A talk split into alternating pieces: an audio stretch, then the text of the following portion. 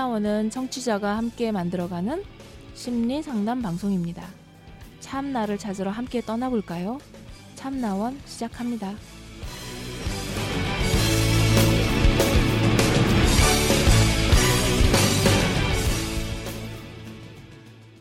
참나원 열린 강좌 마음의 주인 되기 관심 수련에 관한 얘기를 나누고 있습니다. 자, 이번 시간에는 이거를 이제 어떻게 하나하나 해 나가야 되는지 주의점과 이게 어떻게 해서 구성되어 있는지에 대한 이 부분에 대한 설명을 함께 에, 나눠보도록 하겠습니다.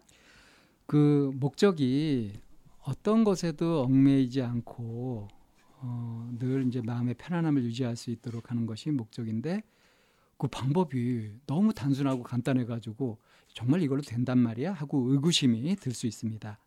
근데 사실은 이렇게 아주 단순한 방법을 제시했지만 이게 이렇게 되는 원리가 있어요. 그게 이제 어떤 원리에서 이런 것들이 되냐 하면요. 이제 우리가 사람을 이야기할 때, 우리 심리를 얘기하고 할 때 크게 세 가지 측면에서 얘기를 합니다. 행동적인 측면하고 정서적인 측면, 그리고 인지적인 측면. 이제 이런 면에서 어, 접근을 하죠. 어, 자기를 살피고 스스로 편안하게 한다 하는 것이 행동 정서 인지면에 어떤 식으로 어, 적용이 되고 그래서 이것이 어째서 이제 자유로워질 수 있는지 그런 말씀을 드려보자면 보통 이제 이런 관심 수련을 하든가 할 때 집단으로 많이 좀 하게 되거든요. 물론 이제 일대일 개인 상담에서 이제 안내되기도 하지만 그래서 이제 다른 사람들하고 서로 피드백을 주고받고 이렇게 한단 말이에요. 그러다 보면 나는 미처 나도 모르게 자동적으로 하고 있던 것들이 다른 사람들에 의해서 그것이 이제 지적되기도 하고요. 그것이 주제가 돼서 이제 다뤄지기도 하잖아요. 그러다 보면 어, 익숙해졌던 습관 중에서 비현실적인 거, 어, 효율성이 없는 거 이런 것들을 버리게 되죠. 그러니까 습관을 깨게 되고 그러면서 이제 자기 스스로 자기 행동을 책임지게 되는 그런 것들을 익히게 됩니다. 행동적으로는 그렇고요. 네. 그다음에 이제 정서적으로는 이 매 순간순간의 정성을 다 하고 거기에 집중하다 보면 선입견에 의해 가지고 쉽게 흥분하거나 푹 가라앉거나 하는 것들을 줄일 수가 있어요. 네. 그러니까 흥분하거나 가라앉지 않고 이렇게 평정심을 유지할 수 있게 되는 그러니까 마음의 안정을 유지할 수 있는 쪽으로 어, 되게 되고요. 그다음에 이제 그 인지적인 측면에서 본다면은 고정관념이 깨지죠. 있는 그대로 보니까 고정관념을 깨지, 깨고 제대로 된 있는 그대로 올바른 길을 찾을 수 있게 되는 거죠. 네. 이것이 이제 이렇게 그 있는 그대로 살피고 편안하게 하는데 행동, 정서, 인지 모든 면에서 이런 영향을 미치게 된다는 겁니다. 네. 그러니까 이제 의심을 갖지 마시고 이렇게 집중하시면 돼요. 근데 이렇게 집중해서 해 가는 가운데 이제 여러 가지 아까도 말씀드렸지만 경계를 만난다고 했잖아요. 네. 여러 가지 고비가 온다는 건데요. 네. 이런 고비에서 어, 물러나지 말고 멈추지 말고 계속 나아갈 수 있으려면 그 필요한 태도 자세가 있습니다. 네. 그런 것들은 이제 몇 가지 말씀을 드리려고 해요. 꽤 많은데요, 여기 보니까. 그러니까 이 자기 마음을 살펴가고 스스로 편안하게 하는데 도움이 되는 마음가짐. 첫 번째, 스스로 속이지 않아야 합니다. 솔직해야 됩니다. 왜 사람들이 이렇게 되었으면 좋겠다 하는 것을 내가 지금 그렇다고 믿고 싶은 경우가 많거든요. 네. 아, 나는 유혹에 흔들리지 않아. 그러고 싶은 거지. 실제로 유혹에 흔들리거든요. 이렇게 스스로한테 속지 않아야 된다. 자기의 희망사항을 마치 지금 자기가 그렇게 된 것처럼 그렇게 속으면 안 된다. 솔직하란 얘기죠. 예, 그렇죠. 음. 자기 마음에 솔직하라는 거죠. 네. 지금 내 마음은 어떤가를 계속 있는 그대로 살피는 이런 진지함, 꾸준함이 필요합니다. 근데 그 마음은 한 가지만 드러나나요? 아, 여러 가지가 일어날 수 있죠. 네. 그 중에서 마음에 드는 것을 이게 내 마음이야. 마음에 안 드는 것을 이건 아니야. 이런 식으로 하는 것이 속이는 거거든요. 음. 그래서 그대로 다 보고 아, 이런 것도 있고 이런 것도 있구나 하고 그대로 받아들이면서 속이지 말아야 됩니다. 자기를. 네. 두 번째는 이제 하다 보면 자꾸 마음이 신경 쓰는 대로 자기 관심 가진 쪽으로 자꾸 끌려가고 해가지고 놓칠 경우가 많아요. 음, 네. 그래서 마음이 지금 여기에 둬야 되는데 지금 여기 있지 않는 경우가 많단 말이에요. 이럴 때 어떻게 하냐? 아, 내가 지금 마음이 내 몸이 있는 이곳, 지금 이곳에 있지 않구나 하는 걸 알아차렸을 때 이걸 알아차리자마자 바로 지금 여기로 돌아오는 겁니다.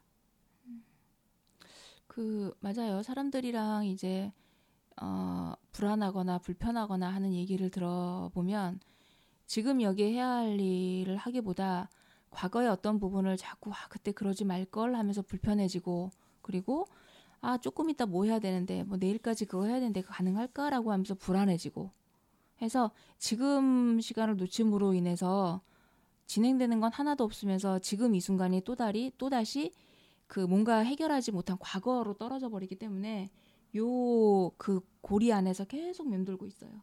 그래서 왜 편하게 있으면서 내가 지금 이렇게 뭐 무엇이든 해야 될 것 같은데 이렇게 있어도 되나 하고 쫓기는 사람들이 많잖아요. 네. 네. 이때 이제 가만 보면은 마음이 좀 전에 말씀하신 것처럼 과거에 끌려가 있거나 네. 아직 오려는 미래를 걱정하고 있거나 그래서 어떤 습성대로 그렇게 가야 되는데 하고 조바심을 느끼게 되는 경우가 많거든요. 네. 네. 이걸 알아차리면 아, 내가 왜 이러지 할 것이 아니라 바로 다시 호흡을 가다대면서 지금 이 자리로 마음을 가져오면 됩니다. 그래요. 그래서 지금 음, 이 순간에 해결하지 못하는 거는 또 다시 해결하지 못한 과거의 숙제로 남겨져 버리니까 지금 숙제만이라 좀 없애야 되겠죠? 지금 이 자리에 충실하다. 네. 충실한다. 그것이 좋은 요령이 되겠고요. 네.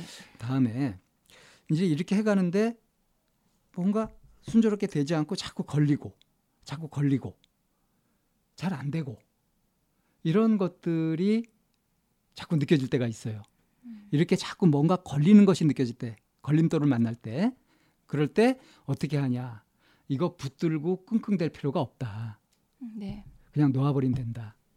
비유를 들자면 시험을 보는데 안 풀리는 문제가 있었어요. 네. 그걸 붙들고 끙끙대지 마라. 일단 체크해두고 풀리는 문제부터 풀어라. 그리고 다시 돌아와서 풀면 된다. 이제 그렇게 할 때 뭐라고 이제 그 반박을 하고 저항을 하냐면 전 성향이 안 그래서요.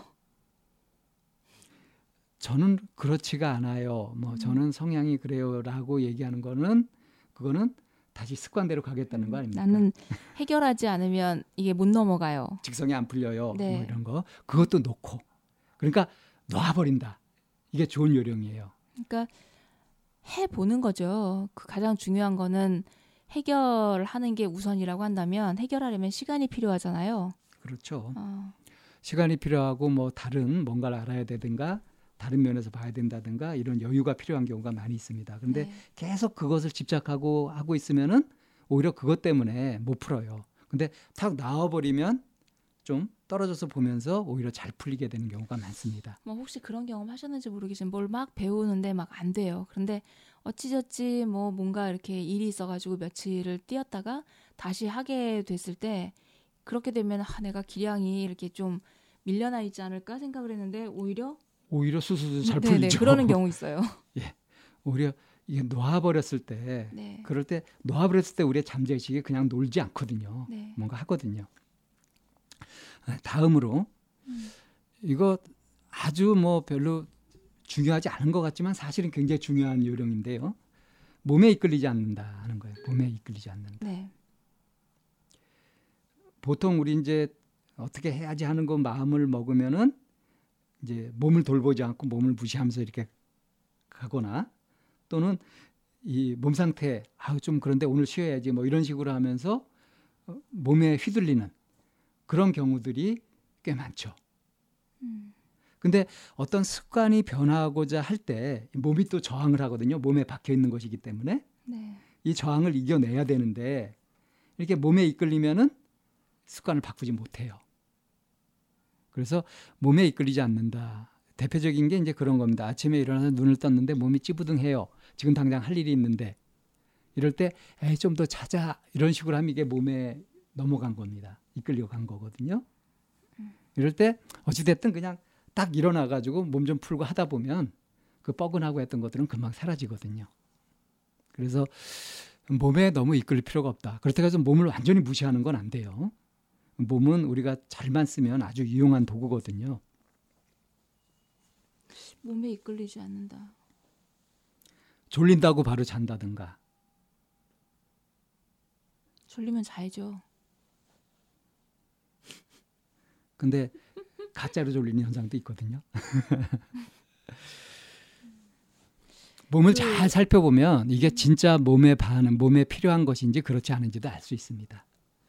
아 저는 이제 이 부분이 조금 애매한 것 같아가지고 그 어, 생각에 이끌려서 생각만 하지 몸으로 움직이지 않는 경우가 있거든요. 생각에도 끌리지 말아야 되고요. 몸에도 네. 끌리지 말아야 돼요. 그래서 생각이 일어나면 그거를 게으름 부리거나 하지 말고 즉시 해봐라라고 하거든요. 예, 몸으로 바로 해봐라. 네, 그래서 아 이빨 닦아야 되는데 이런단 말이에요. 음. 그럼 일어나서 이빨을 닦자. 그런데 이제 몸이 아, 안 움직이죠. 음. 이럴 때 바로 그냥 일어나서 이빨을 닦아버리는 것이 몸에 휘둘리지 않는 거죠. 네, 네, 네. 예, 그 얘기입니다. 네. 그래서 일어나는 생각과 몸의 행동을 동일시하는 거.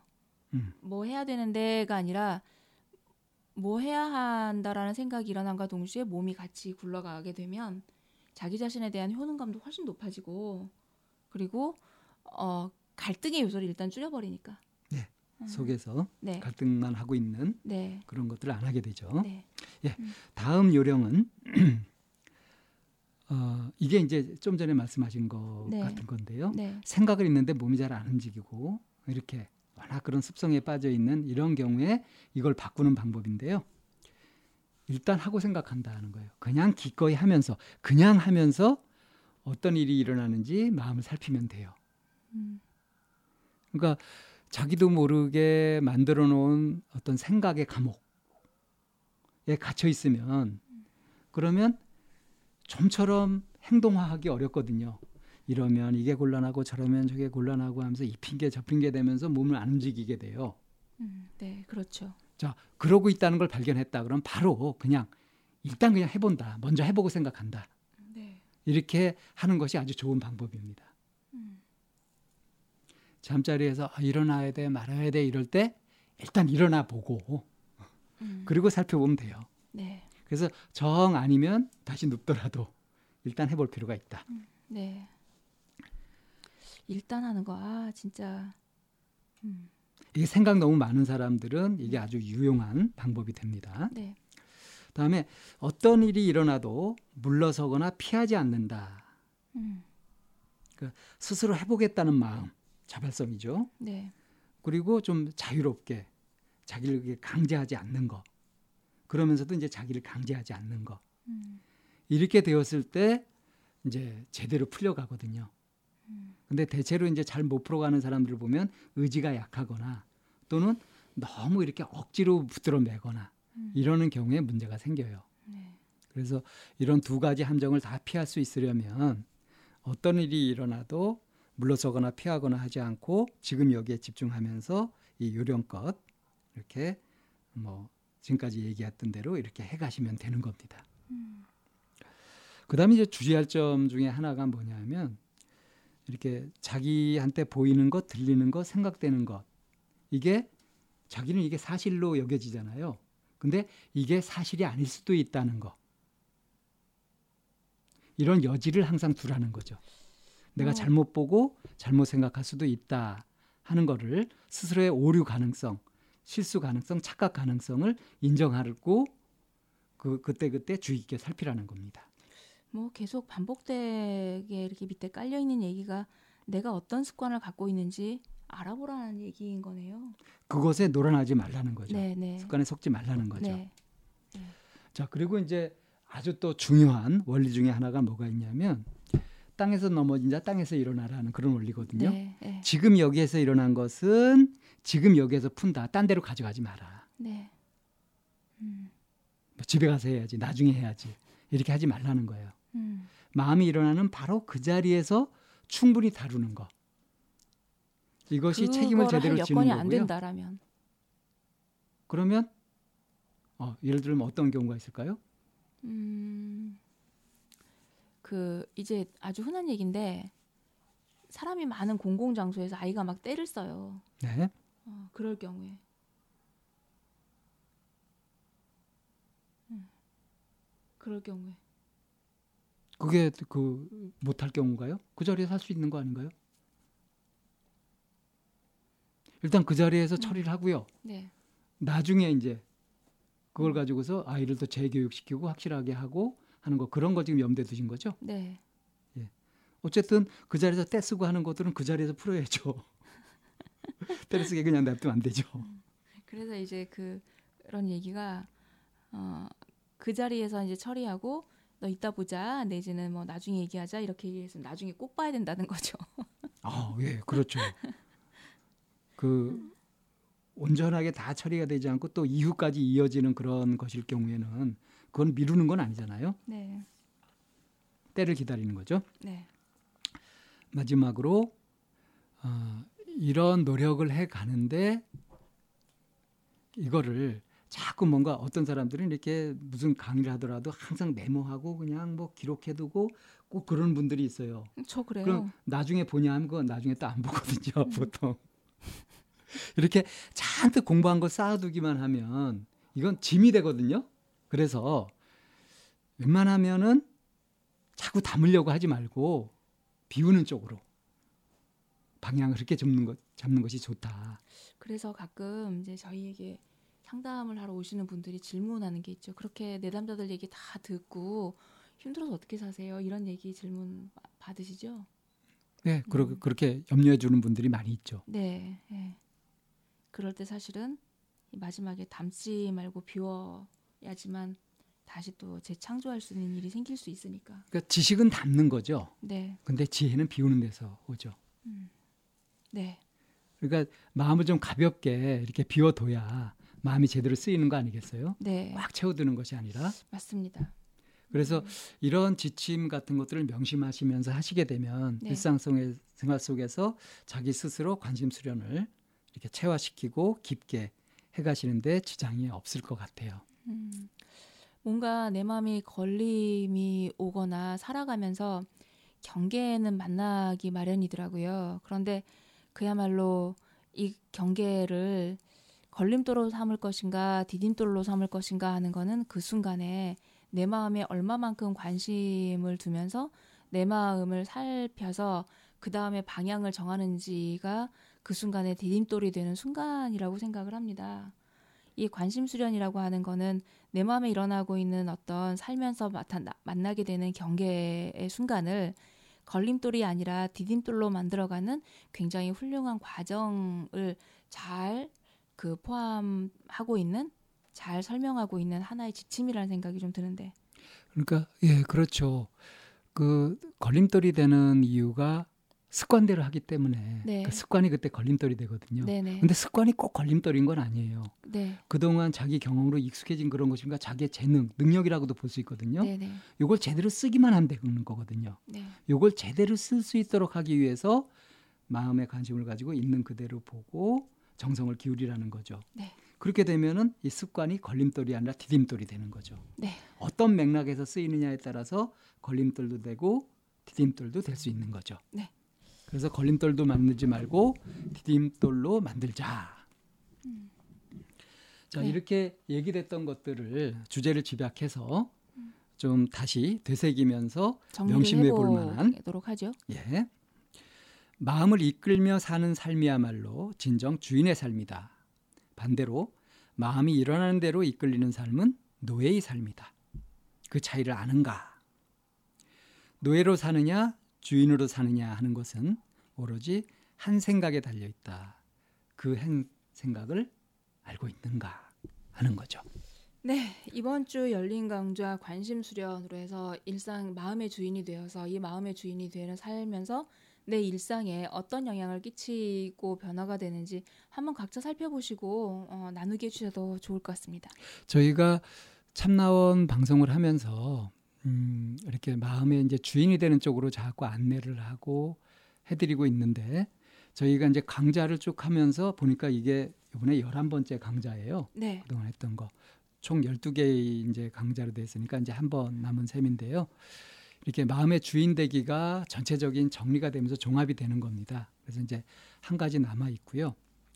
이번 이 강좌를 들으시고 그냥 듣기만 하지 마시고 실제로 일상생활 속에서 이 요령대로 말씀드린 대로 안내대로 한번 해보시면 좋겠습니다. 그러면서 어떤 것들을 경험하시는지 이런 것들을 나눠주시면 그러면 서로에게 크게 도움이 될 것 같아요. 그래서 그걸 좀 부탁을 좀 드리고요. 그 이번 주 강좌 여기에서 정리하도록 하겠습니다. 네, 수고하셨습니다.